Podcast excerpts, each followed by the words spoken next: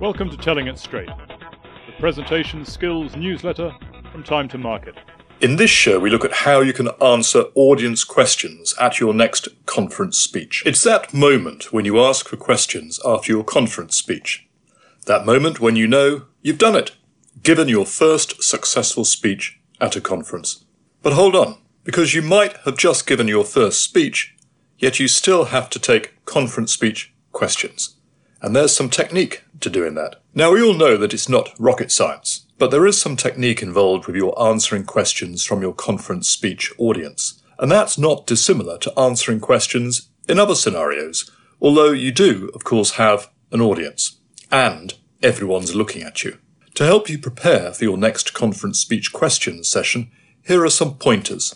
Number one, prepare before the event. Yes, you really do have to prepare questions that you might expect after your speech. Consider your content, the audience, and anything topical. Think about your answers and perhaps write them down.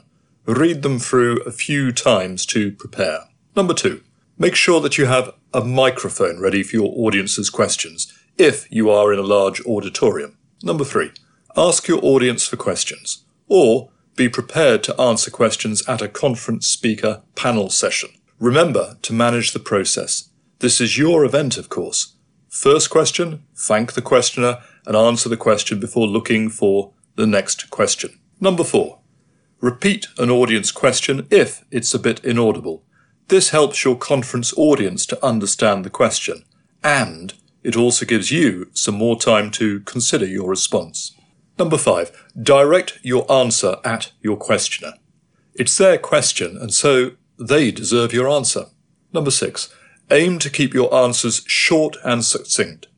This isn't the moment to bore your audience, so use only a few sentences to reinforce one of the main points from your speech. Seven, don't forget that if you are nervous about the first audience question, then you can always plant a question. Just ask a colleague or an associate to ask the first easy question. You might well be surprised how many people do this with their own conference speech questions. And last of all, manage your time. So answer the number of questions you have time for, thank your audience again, and it's time for coffee. These simple pointers help you with your conference speech question and answers session. And once you've done that, then you really should relax. Job done. For more presentation tips, you can visit www.timetomarket.co.uk.